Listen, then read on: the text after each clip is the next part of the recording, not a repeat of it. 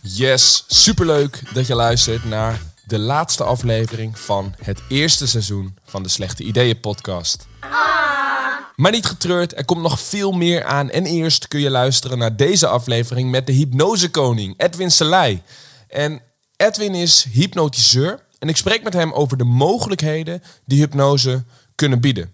Daarnaast hebben we het over NLP, over mindset, over visualisatie, over sport, over depressies en wat eigenlijk niet. Hij is auteur van inmiddels twee boeken genaamd Breek je vrij en onlangs uitgebracht Je hebt het niet, je doet het. Maar voor je begint te lezen, eerst maar even lekker luisteren. Let's go! Yes, Edwin. Yes.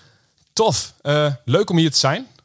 Nou, welkom hè, ja, in, de, in de man cave. Ja, in de man cave van Edwin Selei.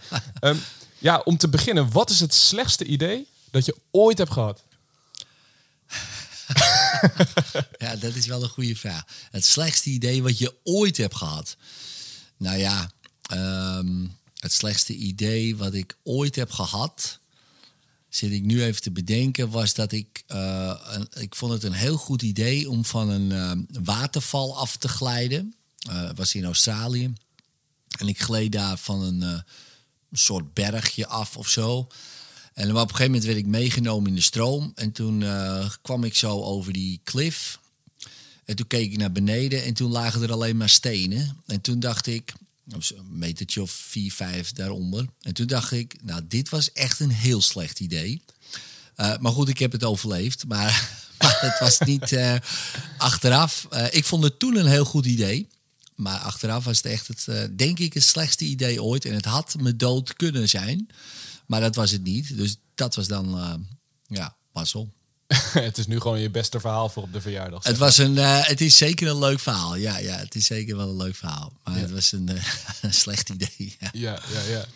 Hey, en we zitten, we zitten in het Hypnose Instituut uh, ja. van ne Hypnose Instituut Nederland. Ja. In. Um, ja, je bent hypnotiseur. misschien leuk om even gewoon in het kort te vertellen. Wie ben jij? Wat doe je? Ja, mijn naam is Edwin Slij. Ik ben eigenaar van Hypnose Instituut Nederland. Dat is een hypnose instituut uh, wat mensen opleidt tot hypnotherapeut. Uh, ik denk qua cursisten zijn wij de grootste van Europa. Ehm, marktleider op, de, op het gebied daarin. Ehm, nou, wat kunnen die mensen daarna? Nou, ze hebben vaak meer passie voor hetgene wat ze doen. Hè. Dus ze doen vaak leuke werk, uh, meer inkomen. Er zijn heel veel mensen die hulp nodig hebben. En ook meer zingeving, uh, wat ze hebben omdat ja, mensen helpen is vaak, uh, ja, geeft vaak heel veel voldoening. Als je mensen kan helpen te bevrijden van levenslange problemen. Ja, en dat is dus ook waar wij ons op focussen, op dat stuk. Het therapeutische stuk. In de zin van mensen helpen om weer stappen te maken. Of ze nou zich belemmerd voelen in angstgedachten, dwanggedachten, depressieve gedachten of wat dan ook. Ja, met hypnose kunnen we ze helpen om uh, ja, daar verlost van te raken. En uh, dat ze zich weer vrij voelen en uh, ja, kunnen gaan doen wat ze graag zouden willen doen, maar niet durft of zo. Ja, ja, ja dankbaar werk. Absoluut. Ja, ja, geweldig. Ja, ja, geweldig. Ik lees vaak nog reviews. Is, is een grote markt, hypnose?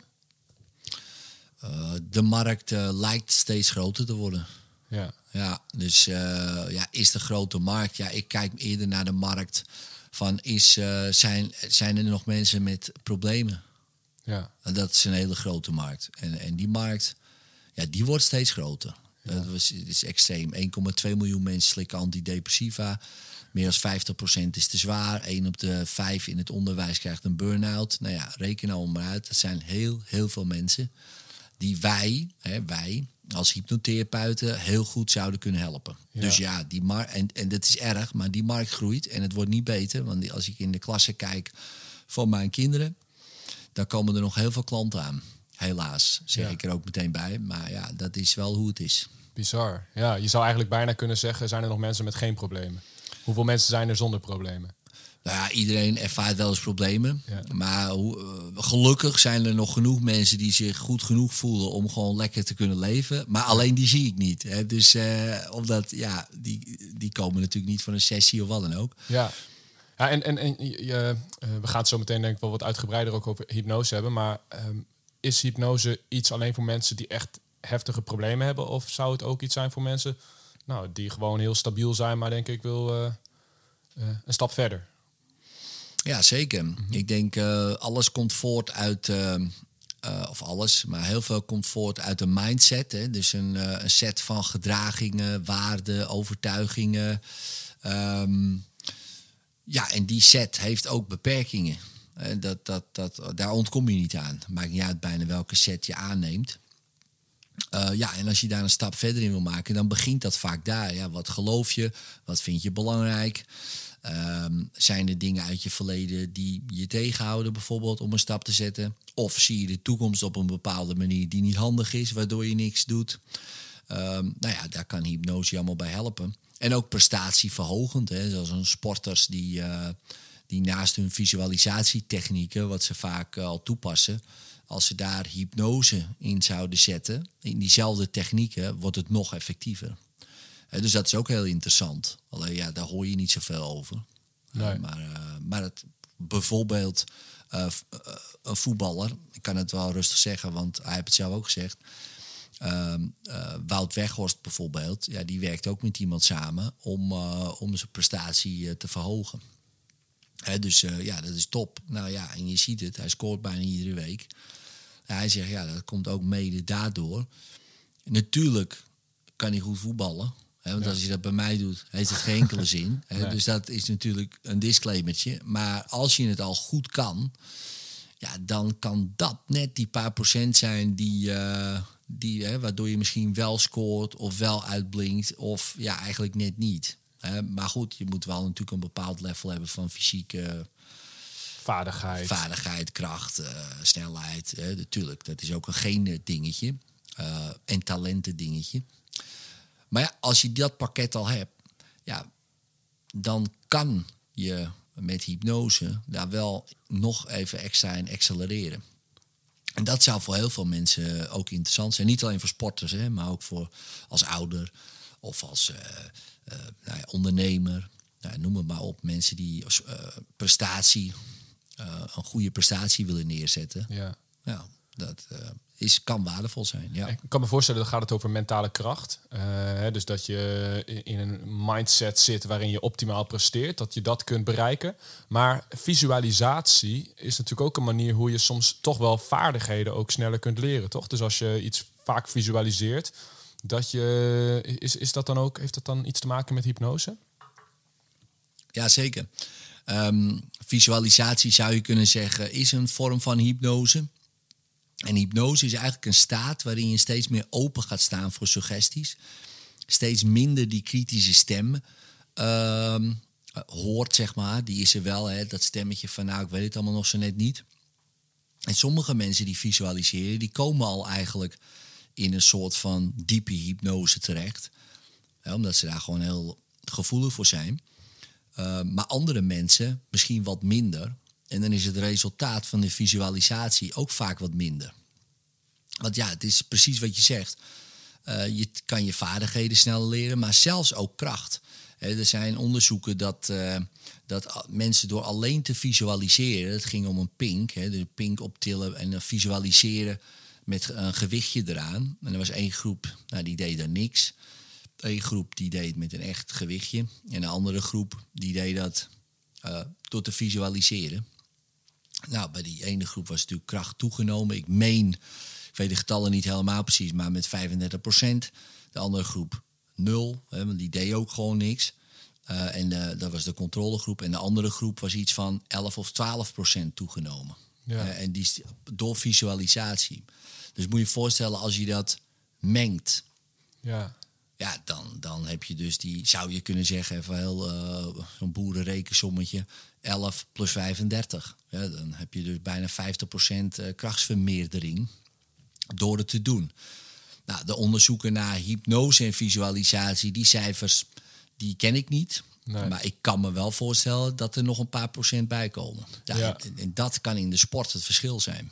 Ja, precies, die paar procent. Ik ken wel verhalen van mensen, maar dat gaat dan ook over adrenaline. Van een moeder die dan een auto een deel had opgetild omdat haar kind eronder lag of iets dergelijks. Ik heb, geen, ik heb het nooit gefactcheckt, maar dat soort verhalen hoor je wel. En dat gaat dan over adrenaline. Maar je zegt dus eigenlijk met hypnose zou je eh, daar...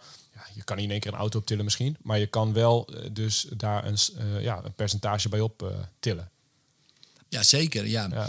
dus ehm, ik heb bijvoorbeeld mijn zwarte band Aikido uh, in drie jaar tijd gehaald. Uh, waarvan iedereen zei, ja, dat kan helemaal niet in drie jaar. Uh, Met wat jij wil. dus niet meer trainen. Ik trainde wel drie keer in de week. Maar, ik, ja, maar als je drie jaar, dan moet je echt zeven, dan moet je gewoon zeven dagen in de week trainen. En dan moet je de assistent zijn van de sensei. Nou, dan misschien lukt het. Ja. ook dat nog. Ja, ik zeg, daar heb ik helemaal geen zin in. Uh, ik ga dat gewoon in drie jaar uh, doen. Ja. En het is gelukt. Met hypnose erbij. Maar dat is wel vet interessant. Als jij dus op jonge leeftijd al uh, hypnose zou toepassen, of in ieder geval vroeg. Een vriend van een, een goede, mijn beste vriend, die is veel bezig met mental coaching. Die begeleidt jonge voetballers, heeft zelf altijd professioneel gevoetbald. En hij uh, hij helpt ze aan de, juiste tools om beter te leren leren. En om je mindset zo te hebben dat je beter presteert. Maar dat zou met hypnose eigenlijk niet alleen zo zijn dat als je al prof bent en je wil dat kleine beetje extra. Maar als je er heel vroeg mee begint, dan is het een investering die zich misschien wel tien keer uh, kan terugbetalen. Als ik het zo hoor. Nou ja, misschien. misschien uh, Kijk, als je kijkt naar Michael Phelps, uh, dat is wel een bekende, denk ik. Uh, die heeft, geloof ik, 34 medailles gehaald op de Olympische Spelen, waarvan 28 goud. Ja. Die begon op zijn twaalfde met, dit, met deze technieken. Wauw. van zijn coach die zei, Michael, als je de beste wil worden, moet je iedere ochtend, net als je wakker bent, dus dan ben je in die staat van hypnose. Ja een videootje, videofilm gaan maken. Dat was nog in die tijd, hè, video's. uh, van, een, van je perfecte wedstrijd. En s'avonds, net voordat je in slaap valt. Ook zo'n punt. Nou, dat ging hij doen. Naast dat hij natuurlijk ging uh, zwemmen. Ook s'nachts, ook in het donker. Ook dat. Alle, alle, alle weersomstandigheden. Van 12 tot, nou, toen ging hij naar de Olympische Spelen. Uh, en ik meen in Peking was een verhaal 50 meter vlinderslag, als ik het me goed herinner. Hij springt erin, zijn bril, tjoep, gaat af. Hij ziet niks meer in de finale. Ja. Wordt even getimmerd op de muur. Oh. dat is ook apart. Ja. Nou goed, maakt niet uit. Dat knippen we eruit. ja, ik denk, ik weet niet eens of je het hoort in de microfoon, maar wij hoorden getimmer. Dus Oké, uh, wij hoorden even dat snap je dat. Ja, precies. dat je denkt, waarom stopt hij nou opeens? Maar in ieder geval, dat brilletje ging af en hij zag niks meer onder water. En op een gegeven moment, die video, hij zegt, die videoband ging aan ja. in mijn hoofd, want dit had ik getraind. En ik begon te tellen. 1, 2. En op een gegeven moment bij 21 of 22 wist ik, armen strekken, boem, aantikken. En er was de muur. Kopte precies vanuit de videoband. Ja. Hij kwam omhoog, hij zag nog steeds niks. Hij keek naar het bord. Wereldrecord gezwommen. Goud. Blind. Wauw. Ja, dat is natuurlijk gewoon... Insane. Echt extreem. Dus uh, ja, voor de luisteraar die denkt, serieus, moet je maar eens googelen dat verhaal. Dat is super, super uh, interessant. Ja, ja en, die, uh, en die Phelps, ja, die heeft dus naast natuurlijk zijn talent en zijn genen en zijn trainingsarbeid, wat ja, wat, wat gewoon 98% is van, hè, van wat je kan bereiken. Maar goed, er staan er nog uh, zeven naast je op het startblok. Die zijn ook perfecte lengte, perfecte genen. Alle, al, die zijn ook, anders sta je er niet in de finale. Zijn allemaal goed. Ja. Nou, en het enige verschil zou je kunnen zeggen, ja, die hebben niet op hun twaalfde zijn die begonnen met die videoband. Ja. Dat is interessant. Dus uh, eigenlijk voor iedere jonge sporter. Maar goed, stel je voor, iedereen zou dat weer doen. Hé, Stefan? Ja, ja, ja. Dan komt er toch weer een moment dat het toch... Tuurlijk, er zijn altijd mensen net even beter, dat of dat. Maar nu is daar nog een opportunity. Ja, ik, nu nog wel. Is wel ja, want ik vind het altijd zo intrigerend. Ik heb een basketbalachtergrond, uh, zei ik al eventjes uh, net. Uh, ook op hoog niveau gespeeld. En je merkt, soms dan moet je dan twee wedstrijden spelen en dan het, het uiteindelijke saldo, dat is de uitslag, zeg maar. En dan merk je dat je die, die eerste wedstrijd, die, die win of verlies je met 20 punten. Dat die andere wedstrijd, dat hij dan precies om datzelfde getal gaat hangen. Dat is echt zo'n zo'n bizar stuk mindset. En dat zie je dan steeds weer. Dat uh, is toch bizar dat twee teams altijd zo dicht bij elkaar blijven. Dat, dat, dat, dat ene team weet van, nou, we hebben zoveel speling. Het andere team weet eh, of die weet heel bewust, we moeten dit winnen. Die andere team heeft waarschijnlijk onbewust van, nou, uh, dat komt wel of zo. En hoe, hoeveel invloed dat heeft. Ik kan me herinneren, een van de beste wedstrijden die ik gespeeld heb. Um, had ik daarvoor had ik ook Coach Carter gekeken. Dat is een basketbalfilm. Was ik helemaal ook in, uh, in, in, in, in, die, uh, in die mindset. Maar ik dacht dus altijd een beetje dat misschien een beetje een bijgeloof was. Dat ik dan dacht, ah, daardoor ging het goed. Maar toch ging ik dan wel eens vaker voor een wedstrijd die belangrijk was, ging ik die film weer kijken. Niet voor elke wedstrijd, een beetje saai. Maar, maar dat zijn dan eigenlijk ook een soort van misschien wel nihile mini-vormpjes van, van, van hypnose. Ja, absoluut. Ja. absoluut. Of misschien ja, niet eens mini. Ik weet niet. Uh... Nou ja, ik zie dat wel zo. Iemand anders zou zeggen, uh, die zou daar een ander woord voor geven, uh, aan, aan hangen. Voor mij is dat zo. Hè. Dus je hypnotiseert jezelf in, in, in de beste vorm op dat moment. En natuurlijk heb je biologische eh, hè, schommelingen. Hè. Soms ben je gewoon sterker dan andere keer. Maar met mindset, en eigenlijk iedere sporter weet het, eigenlijk bijna iedereen weet het wel. Ik ook, gisteren nog met squatten. Ik pak die stang. De eerste set, ik dacht van, hè, ik had eh, 114 kilo. Nou, mijn, mijn max is 115. En we hadden een hele squat party. Maar goed, ik 117. Het is maar 3 kilo meer. 114 ging makkelijk, 117 falen. En ik wist het al ik bij die stang. Ik denk, oh, ik voelde het al in mijn hoofd. Ik denk, oh jee, dit. Ik denk, ah shit. En ik kwam me niet meer uit op de een of andere manier. En ik faal. Nou, ik vind het prima. Dat maakt me ook niet uit. Het is ook niet voor een wedstrijd. Maar ik dacht wel, oh ja, dan had ik mezelf weer gehypnotiseerd eh, in een moment. En iedereen, denk ik, herkent dat soort stukjes wel. Ook andersom. Dat je denkt, boem, ik doe het gewoon. En opeens gaat het makkelijk of zo. Of een het stuk makkelijker. aan. Ja, en Ja. in één keer heb je die paar procent wel. Eh, en inderdaad, als het zou moeten, wat je zegt met die vrouw, stel je voor, als het niet zou lukken, gaat mijn zoon dood. Ja, dan kan je er opeens meteen wel 10, 20 kilo bij. Ja. Dat je lachend eh som eh, je max haalt. Ja. Of lachend. Daarna ben je, lig je half in de kreukels waarschijnlijk, omdat je je lichaam helemaal... eh, Dan gebeurt er fysiologisch natuurlijk ook nog van alles. Ja. Absoluut, ja. ja, Maar dan, dan kan je opeens ook wel meer. Dus ja, zo'n coach die kan een enorme motiverende factor zijn natuurlijk. Die kan zo'n heel team zo in hypnose brengen door bepaalde eh, nou ja, suggesties of ideeën of een beeld of een film of wat dan ook. Dat jij dus anders gewoon dat veld op gaat. Dat, ja, daar zijn ook natuurlijk casussen zat, ook in het basketbal. Tony Robbins heeft het ook wel eens over met die basketbalcoach van de Lakers, geloof ik. Die dat ook dan deed. Die liet de film zien of die, zei iets tegen ze. Oh, ik weet alweer dat verhaal. Die liet ze... Ze moesten drie wedstrijden spelen. Ehm, en dan, hè, dan konden ze er één verliezen. En hij liet ze pakken voor twee wedstrijden of zo, zoiets. Ja. Hij zei, en die derde, die gaan we niet spelen. Die gaan we gewoon niet spelen, die derde wedstrijd. Dus je pakt ook alleen maar kleding voor twee wedstrijden. Ja. Nou, dat deden ze en ze wonnen allebei die wedstrijden. Maar gewoon alleen, alleen maar gewoon boem. En jij natuurlijk ook, dat je daar dan gaat pakken voor twee dagen. Voor twee wedstrijden. Je denkt niet eens na dat je nog een derde wedstrijd moet. Weet je wel, zo. Die hele mindset, dat is super interessant. Wat er dan dus gebeurt.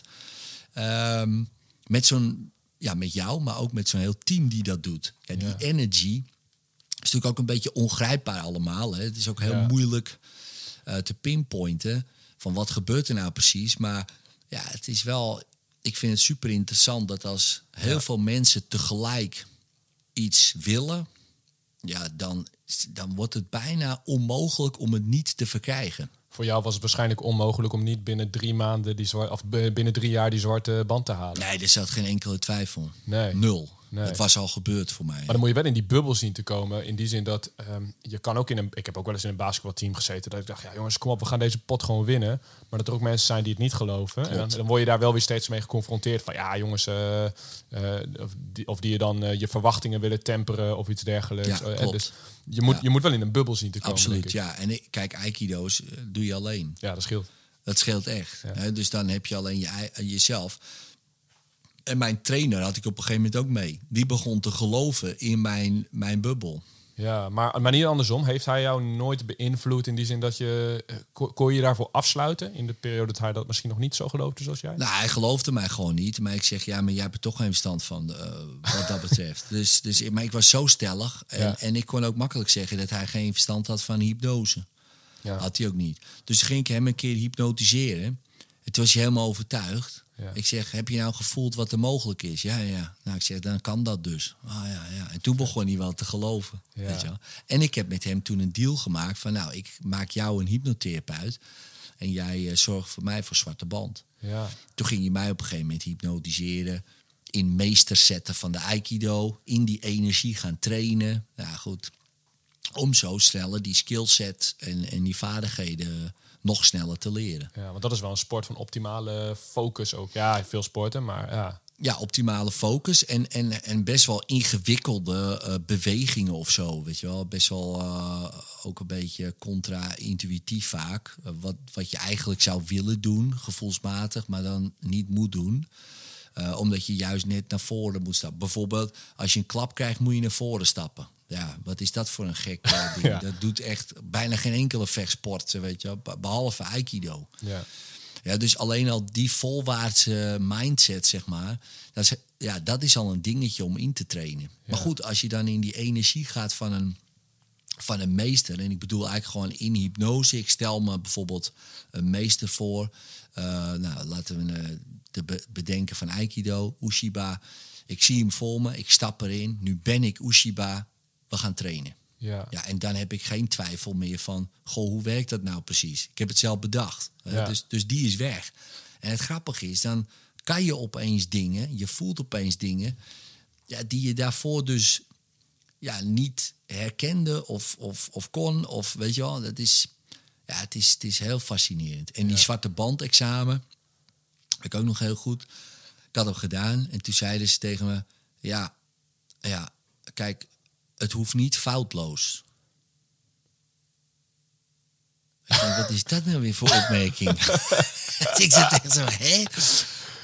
Dat was dan de feedback. Nou ja, Maar het was wel foutloos. ja, Dus dat was... ja, ik keek hem alleen maar aan en ik dacht, wat weet jij er nou van? Ik, dat dacht ik. Ja, nee, maar, omdat ik nog steeds in die vibe zat. Maar dan moet je uitkijken natuurlijk. Want die gasten die zijn... Of uitkijken. Ja. Ik ben net eerste dan. En zij zijn vijfde, zesde dan. En je, kijk, er wel respect. Maar ik had echt dat gevoel van... pff, ja, formaliteit. Ik zal wel even laten zien eh, hoe je een zwarte bandexamen Ja, aflegt. zoek het zo. Ja, echt zo. Weet je. Ja, best wel. Ja, maar niet vanuit een soort ego, maar ook een beetje gewoon zo'n gevoel van, ja, easy. Ja, maar dan moet je toch wel een beetje in. Ik bedoel, dat is. ehm, ik bedoel, dat heeft een Kobe Bryant of een Michael Jordan ook over zich, weet je wel. En dat is, ehm, wordt wel gezien als arrogantie. En ergens is het misschien ook wel een beetje een functionele arrogantie. Geloof in jezelf. eh, ondanks dat andere mensen misschien anders denken of anders vinden. Ja. Ja. Maar wel met competentie. Ging het ook wel eens niet dan? Dat je, dat je een, een Aikido training had en dat je echt totaal niet in je hypnose kwam? Of dat, eh, dat, dat in, in die modus, in die rol? Jawel, ja, ja, tuurlijk, tuurlijk. Heel vaak eh, dat soort, hè, als ik zeg maar... eh, kijk, ik deed dan groepstrainingen en ook wel één op één privé. Ja. Dus ehm, daar kon ik dan experimenteren met die hypnotische staat en het trainen. Ja. Nou, dan ging het lekker vloeiend. Maar als ik dan in een groep ging trainen... Ja, dan heb je andere lichamen, zeg maar, ook. Eh, en dan zat ik niet in die mindset. Ja, en dan was het soms echt wel even... maar ik merkte wel heel snel progressie. Ja. Weet je wel. En, eh, en natuurlijk moet je nog steeds fysiek eh, oefenen. Hè, je, je kan het wel geestelijk denken, oh, ik kan het. Ik kan geestelijk nu ook heel goed bedenken dat ik een split kan. Maar als ik het nu doe, echt zou doen en jij drukt me even lekker door, dan, dan kunnen we daarna naar de eerste hulp.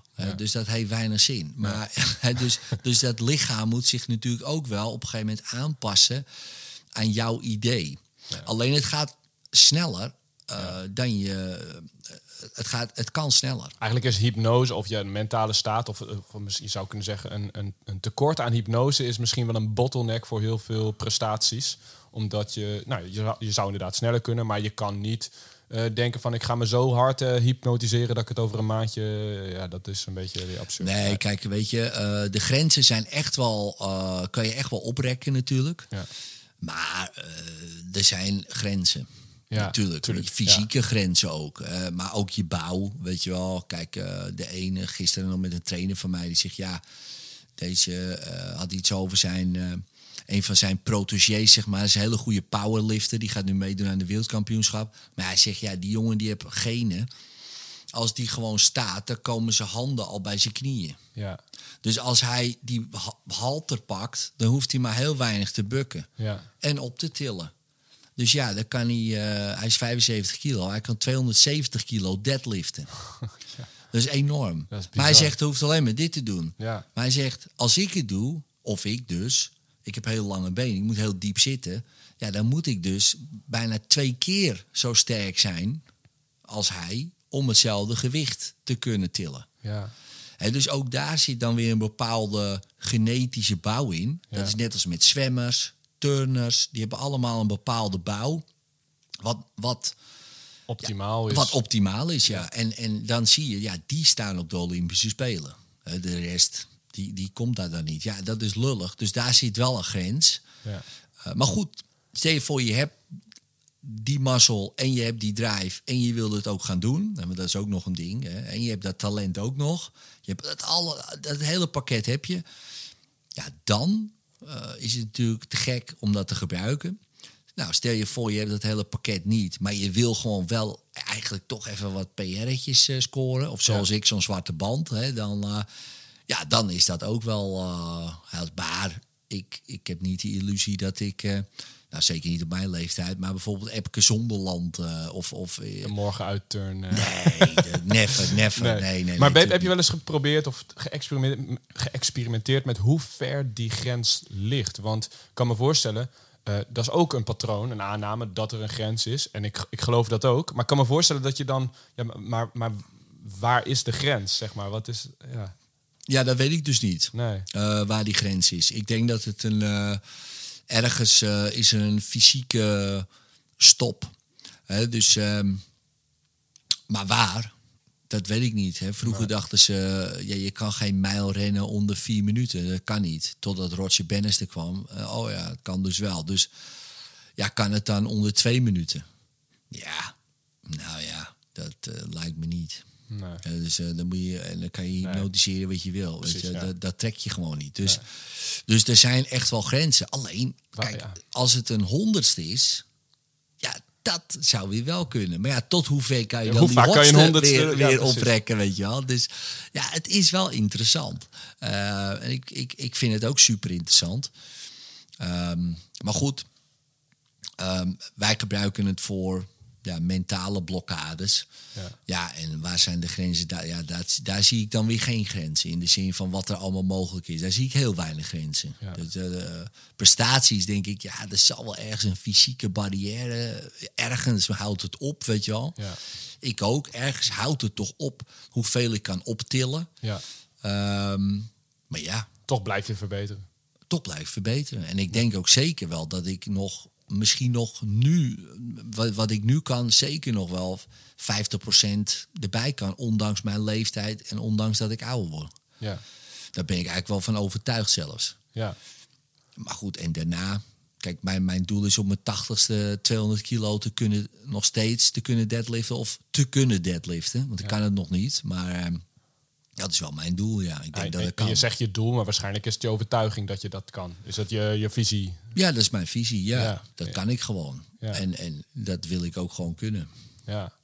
En natuurlijk, het, over, het leven overkomt je ook. Kijk, als ik mijn benen verlies, dan eh, Ja, ja, ja, moet ja. ik vanuit mijn rolstoeltje. Of ik krijg hybride benen, waardoor ik misschien wel 300 kilo kan deadliften. dat weten we ook natuurlijk niet. dus ja, Nee, er zijn altijd misschien mogelijkheden. Dat weet ik niet, maar dat zien we dan wel. Maar, maar, eh, nee, maar ik denk dat dat wel goed is om, om, om voor jezelf... Ja, ik- nou ja, ik, ik vind dat lekker. Weet Ja. je wel, dat je gewoon... eh, het houdt mij ook... eh, wat, wat ik trouwens nu wil gaan doen, ook als experiment, hè, over een experiment gesproken, Ja. eh, een muziekinstrument. Sneller leren spelen met, met hypnose. Ja. Daar ga ik binnenkort mee beginnen. En ik wil beginnen met keyboard, omdat ik dat heb ik heel vroeger wel gedaan.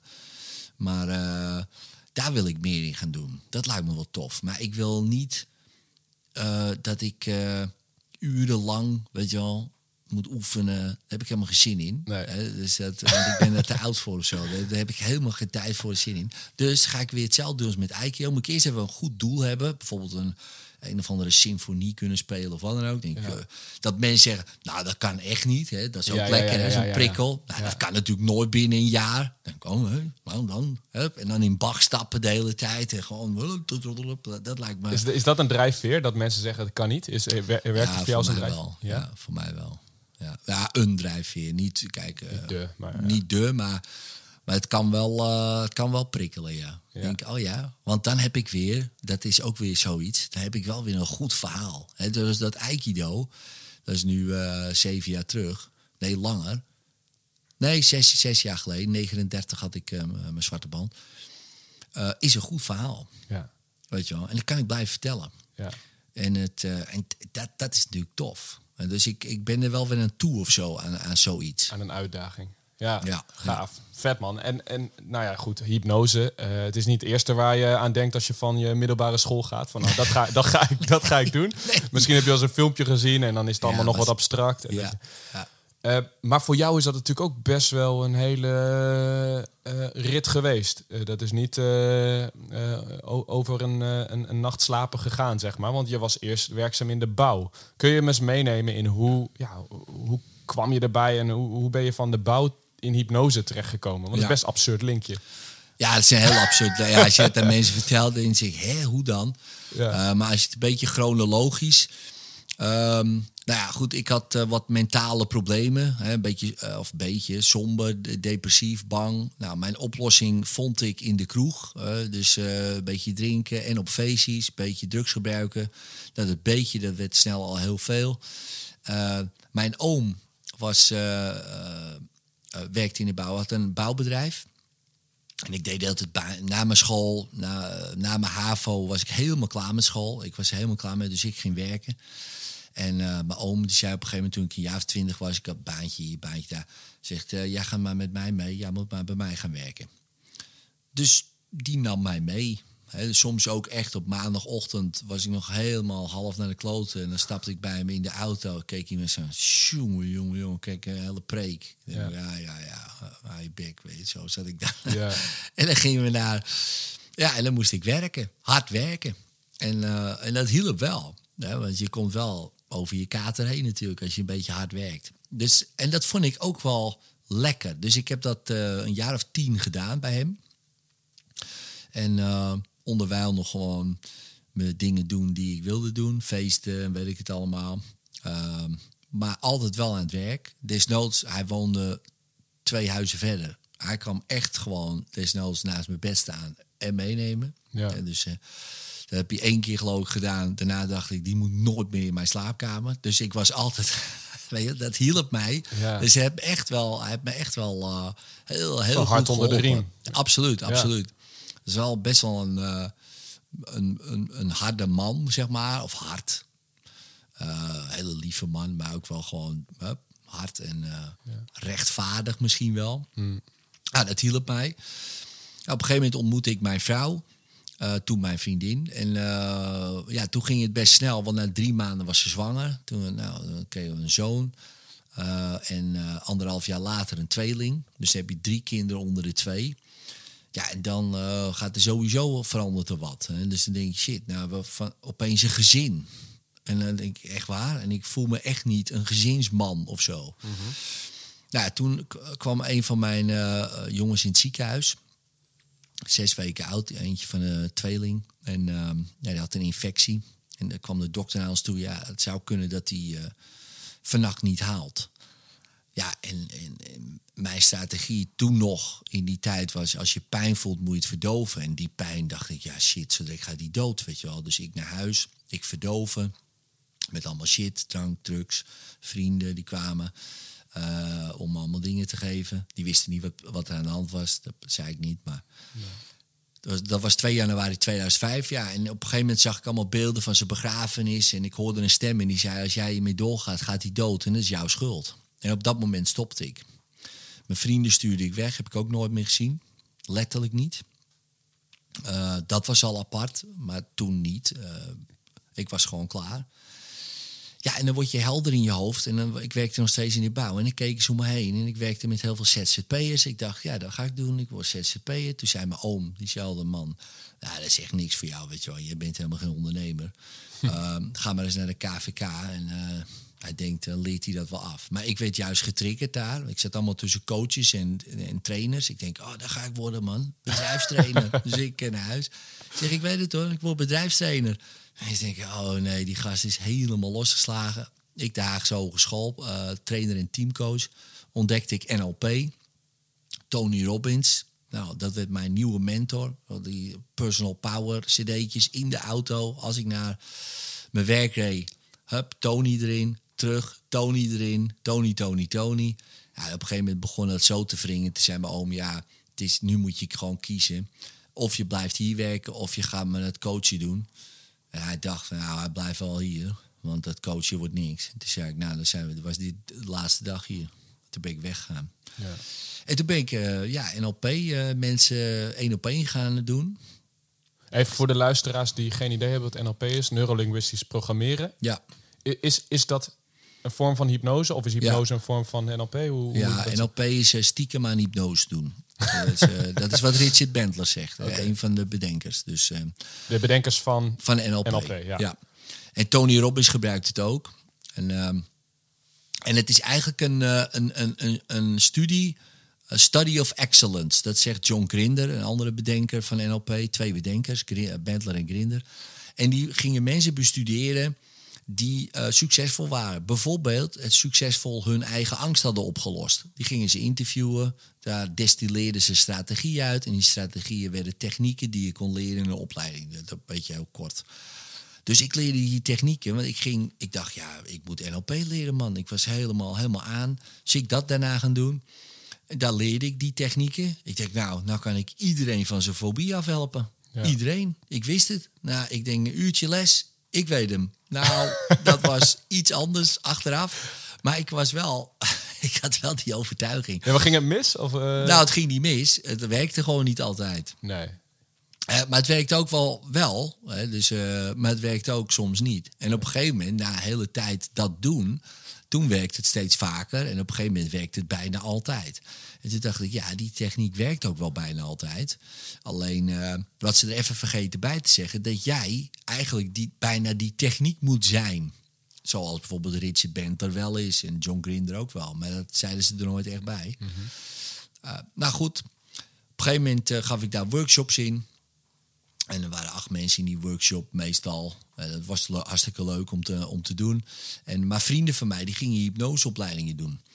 En die hadden nergens een plek om te oefenen. Ik had wel een plek, dus gingen ze op mij oefenen. En uh, ik ging dat ook weer bij hun dan doen. En na een jaartje zo oefenen. Ik zeg, nou, uh, ik ga een workshop geven. Ik zeg, ik weet genoeg. Ik zeg, workshop geven? Je bent er nooit wat gedaan. Ik zeg, oh. ik, zeg ik weet meer dan 99% van de Nederlanders. Dus ja. gaan we doen. Dus ik samen met Martijn uh, Groenendal. Die is ook hypnose trainer. Heb ook een eigen, eigen trainingsschool. Nu, toen niet. Hè. Toen uh, bij allebei nog niet. maar uh, aankloten, zeg maar. Ja, ja, gingen we gewoon. En we gaven met z'n tweeën een workshop. En uh, toen zaten er, zaten er 40 mensen. Ik denk, hé, hey, wacht eens even. Dit vinden mensen leuk, weet je wel. Maar we hadden niks om verder aan te bieden of zo. Want dit was het. Dat was alles wat we, wat, wat we wisten en konden. Ja. Hebben jullie ook nog een vervolg? Ik zei, ja, zeker, zeker. Ja. ik denk, wat gaan we doen, man? Gewoon fake it till you make it. Ja, zeg maar. ja. Ja, ja, En toen ging ik, zeg maar, die NLP-technieken... Uh, verweven in die, in die hypnose. Nou, dat werd eerst vijf dagen en dat werd op een gegeven moment 16 dagen. En nu is het drie keer, uh, of is het twee jaar in drie opleidingen, zeg maar. Eigenlijk kan je hem tegenwoordig wel omdraaien. Doe je stiekem aan NLP. Eh, maar hypnose klinkt misschien ook voor mensen ook als heel anders. Maar is het eigenlijk eh, misschien wel voor een deel gewoon NLP wat je doet? Of, of is, ga ik dan tekort door de bocht? Um, nou ja, zo zou je het kunnen labelen. Ja, ja en, ja. Uh, en echt. Uh, en het kijk, uh, NLP heeft heel veel geleend en, en van hypnose, hè, dus allerlei technieken. En hypnose weer van NLP, allerlei communicatiemodellen. Ja, en het verweeft zich een beetje in elkaar. En het een staat voor mij niet helemaal los van het ander. Nou, en ik vind NLP, ik vind het fantastisch wat, wat, wat NLP allemaal doet. Alleen soms word je een beetje moe van de honderdduizend mensen die iets met NLP doen. En hypnose is daar daarin wel een, een, een vak apart. Of dat is een, een, een, het voelt in ieder geval als een andere tak. Nou ja, zeker het hypnotiseren. Ja, dus eh, kijk, je kan mensen, en dat leer je niet op een NLP-opleiding, hoe je iemand echt binnen een minuut kan hypnotiseren.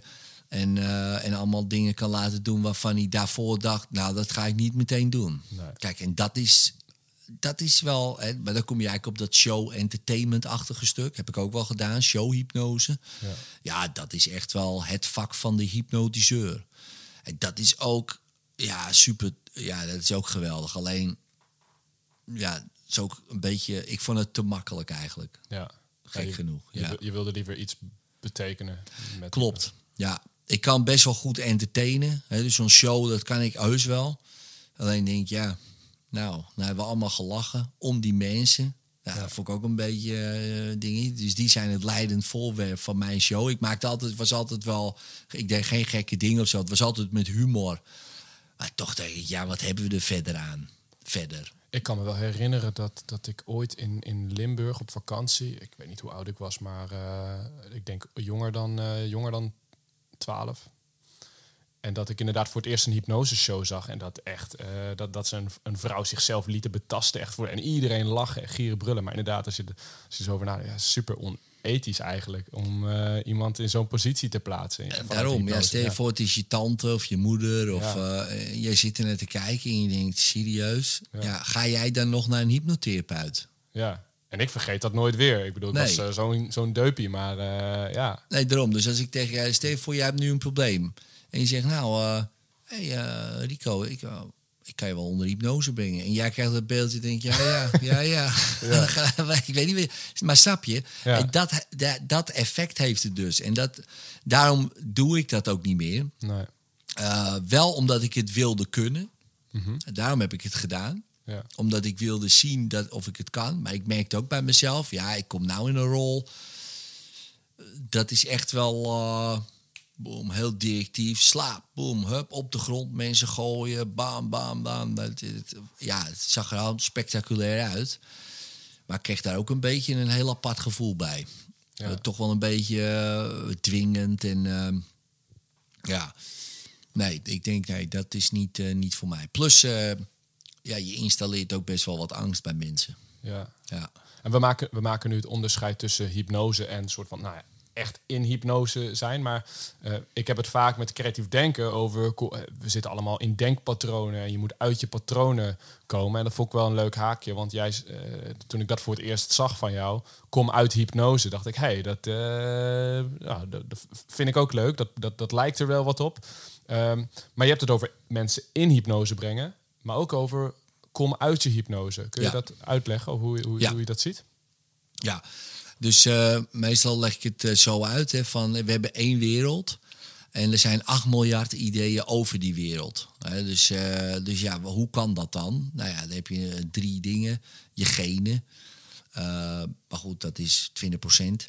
Dan heb je je opvoeding, 40%. En de genetic nurture, dus de omgeving, ook 40%. Dus 80% is hypnose in de zin van wat je meekrijgt van je ouders, je leraren, je vriendinnetjes en dat soort dingen. En de genetic nurture, de omgeving, Nederland. Jij zei tegen mij, ik ben opgegroeid in Groningen. Nou, ik ben opgegroeid in Wormerveer. Dat is een enorm verschil. Ja. als wij hadden geruild met hetzelfde genenpakketje, met dezelfde ouders, weet je wel, dan hadden we echt wel anders in elkaar gezeten. Want Ja. je gaat naar een andere school, je ontmoet andere mensen. Het is gewoon anders. En dat weten we allemaal, alleen we staan er niet echt bij stil. Het is ook niet per se een probleem, maar het is wel dus iets ja, wat ons een bepaalde focus geeft van hoe wij denken dat de wereld in elkaar zit. Ja, en dat is per definitie niet waar. Maar niet dat dat geeft, nogmaals. Maar dat bedoel ik met hypnose. Nou, en als het blijft werken, niks hoef je niks aan te doen. Ja, want je blijft toch wel in die hypnose in principe, eh, tot je dood en toe. Totdat je denkt, hey, dit belemmert mij. Oh, wacht.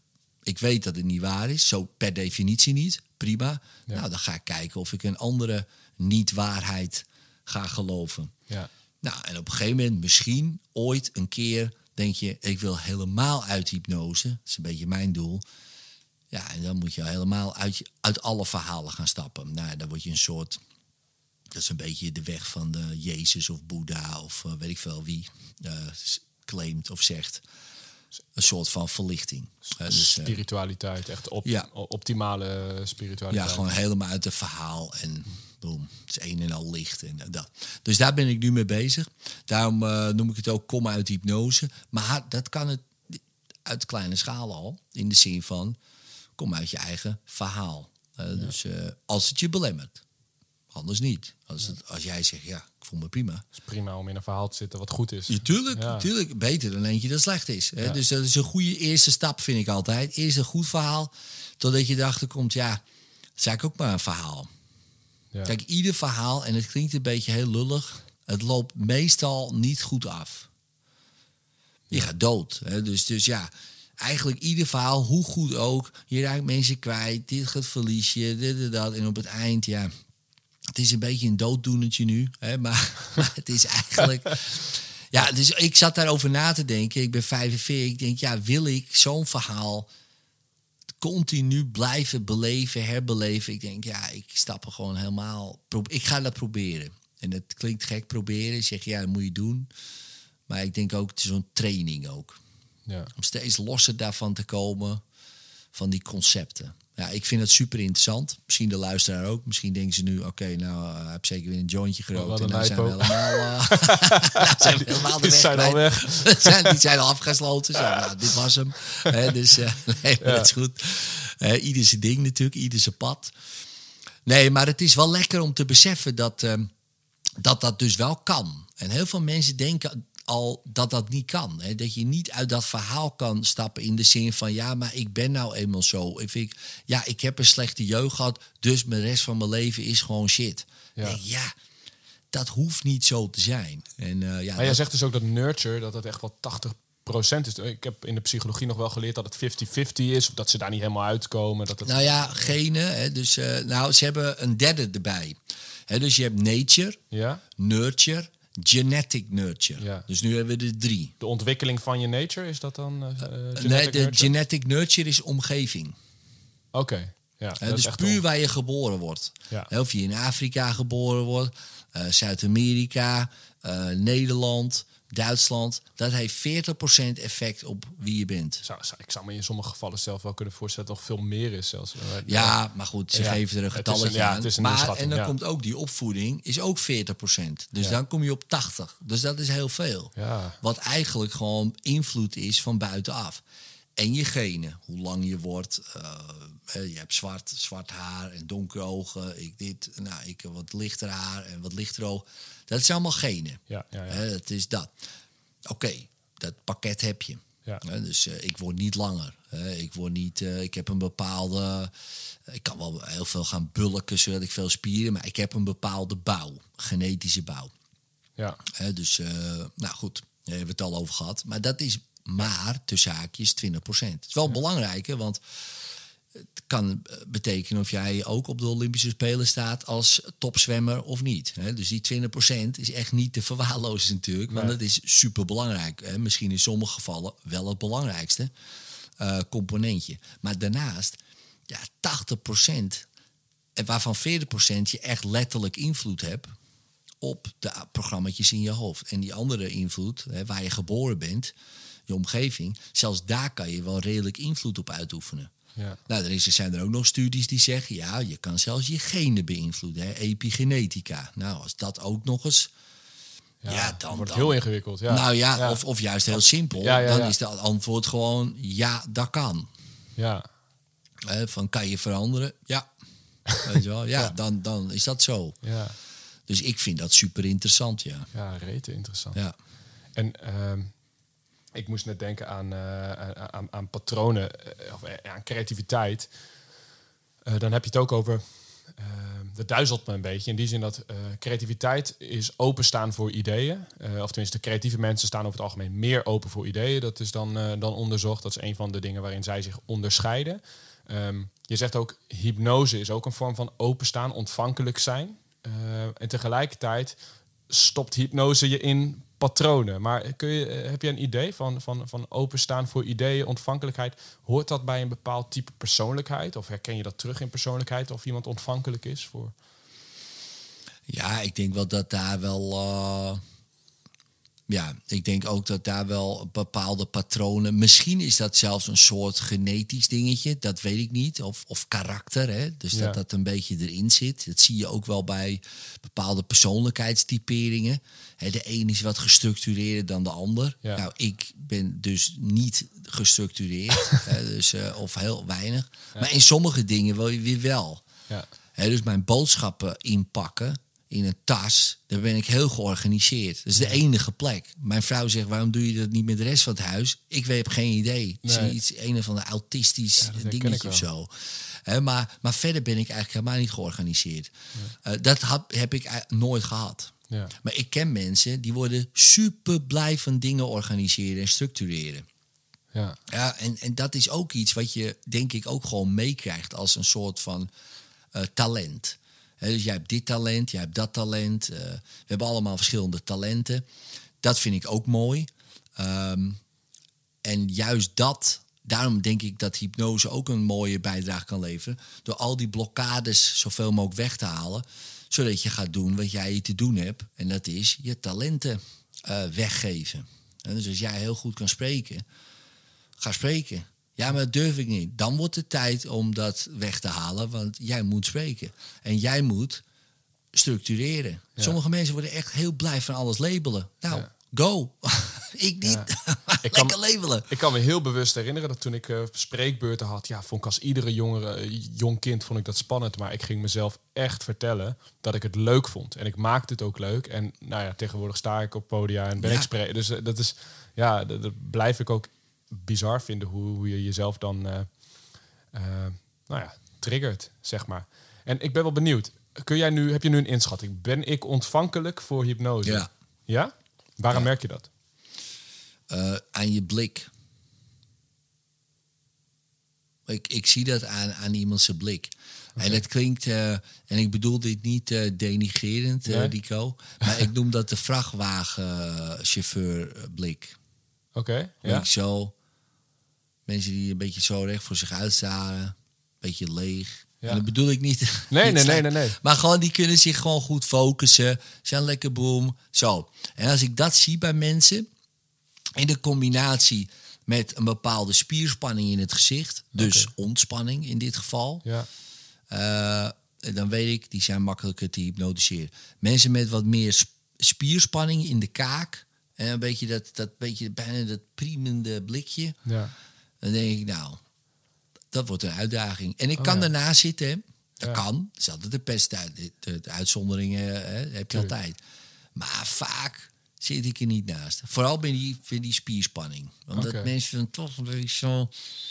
Weet je, het is soort... Dit is, als dit gespannen is, dan is vaak de rest van het lichaam ook gespannen. Ja. En dan hebben ze vaak moeite om te ontspannen. Maar Ja. onbewu- eh, onbewust, hè? dus ze ze doen ze niet bewust. Nee. Maar dat zie je dan. Ja. Ja, en dan zijn ze vaak minder ontvankelijk. Kunnen ze daardoor niet in hypnose? Nee, dat is niet waar. Maar dan hebben ze even wat meer, training nodig. nodig. Ja, Ja. ja. Ja, nou, ik vind het wel interessant, want ik, ja, ik, eh, bijvoorbeeld meditatie vind ik het dus bijvoorbeeld wel lastig soms om me te concentreren. Of dan zitten mensen heel lang met hun ogen dicht en dan wil ik op de duur alweer om me heen gaan kijken of iets dergelijks. Dus ik, ja, ik, ik vind het wel interessant wat je zegt. Ehm, Ja, maar dat heb ik zelf ook. ja, heel snel Mediteren, afgeleid en zo. Dat, ja, ja. mediteren kan ik ook niet. In hypnose gaan kan ik heel makkelijk. Maar Oh, ja. Omdat ik me dan kan... Ik hoef me alleen maar te focussen op die stem. Het enige wat ik hoef te doen, focus op die stem. Focus op mijn stem. Focus op mijn stem. Boom. En dan oh, op stem. Opdrachten uitvoeren. Want dan ben ik niet afgeleid. Dan moet ik wat doen. Ik Ja. moet wat doen. Ja. En dat is lekker. Bij meditatie, als ik niks moet doen... Ja, dan ga ik wel wat bedenken. Ja, en dan... Ja, ja, ja. ik wat... eh, ja, denk aan niks en dan word ik gek. ja, nee, nee dat is Ja. niet te doen. Nee, Voor nee. mij ook niet. Maar dat is weer een andere variant training. Hè, dat heb weer ook weer andere... Ja. Ja, is een andere doel. Het is, wat, ja, het is, het is ook anders. Ja, Het is ja. gewoon iets anders, ja. Ja, ja, ja, dat snap ik. Ehm, heb je wel eens iets gehad wat echt helemaal misging met de hy- hypnose? Dat het echt... eh, Ehm, nou ja, mis, mis. We lossen het altijd wel weer op natuurlijk. Maar ehm, ja, dat mensen in iets terechtkomen eh, wat heftig is. Of eh, dat wel eens meegemaakt. Of dat iemand eh, opeens de duivel in zich had, weet je wel. En helemaal zo begon te trillen. dan dacht ik ook van, oké, ja, ook interessant.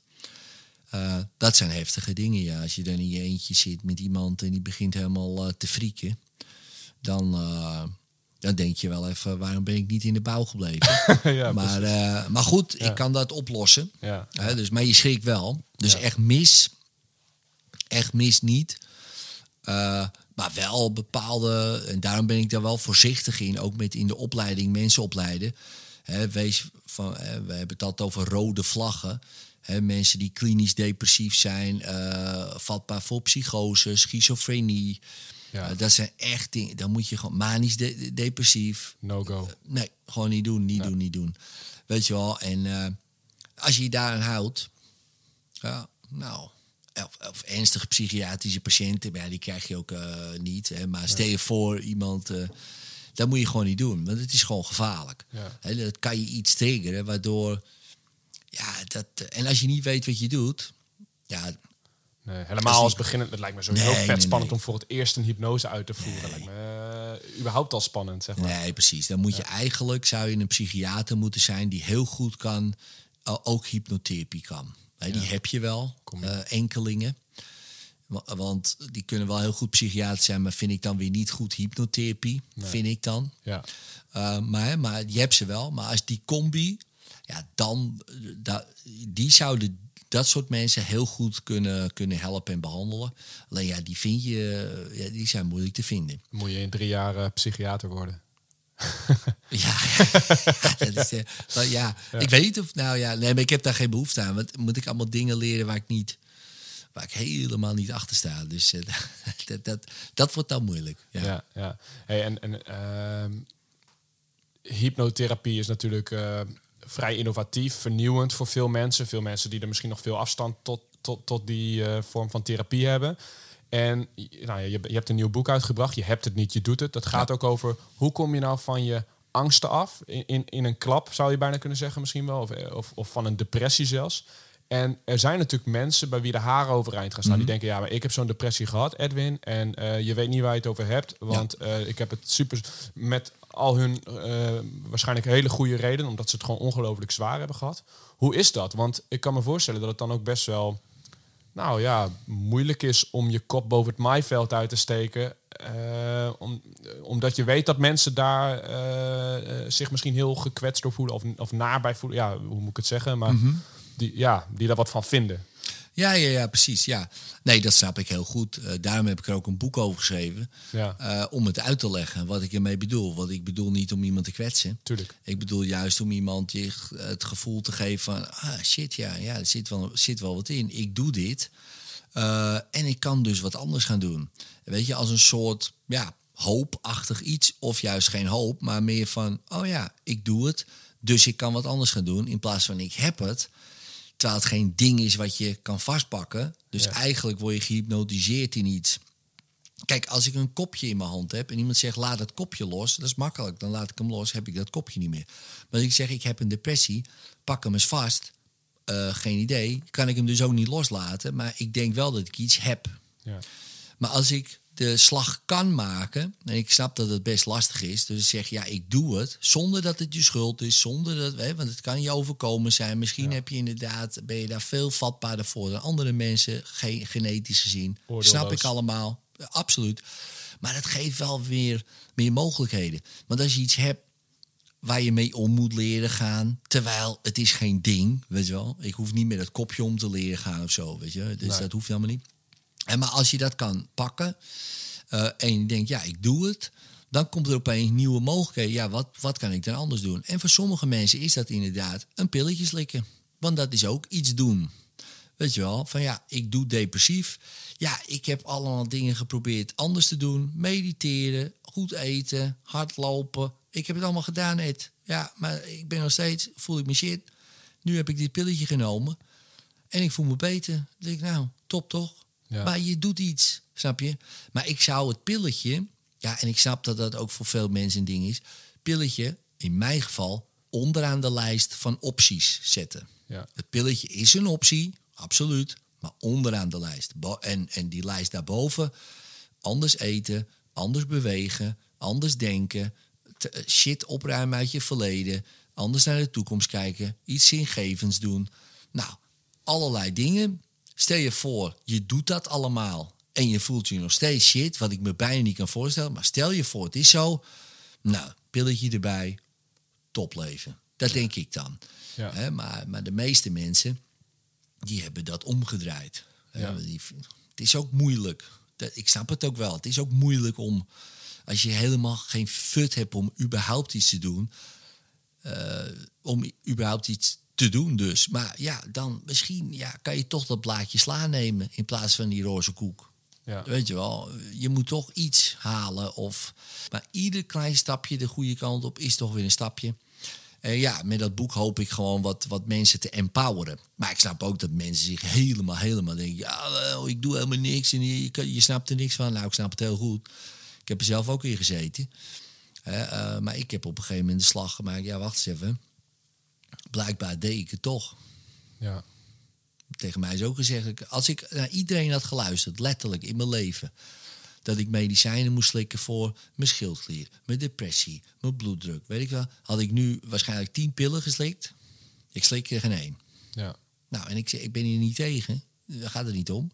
Nee. Maar ik denk wel altijd van, oké, ja, oké, is een optie. Weet wat er Onderaan de is. lijst.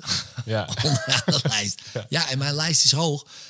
En, maar ik ben ook heel eerlijk. Stel je voor, ik heb dat lijstje echt afgewerkt en het lukt niet. Ja, dan, dan, dan is dat gewoon een reële optie. Ja. Ja, daar ben ik ook heel simpel in. Ja. Ja. ik ben er niet tegen. Ik vind ook, voor sommige mensen is het een godsgeschenk. Ja, waar ben ik dan eh, te zeggen, oh ja, dat is niet goed.